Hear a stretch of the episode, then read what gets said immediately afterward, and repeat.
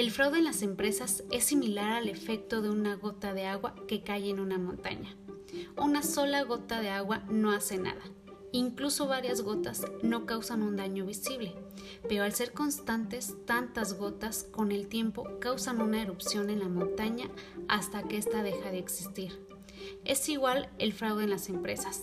El robo hormiga es un problema chico con efectos grandes, que causan un gran impacto directamente en los ingresos de una compañía.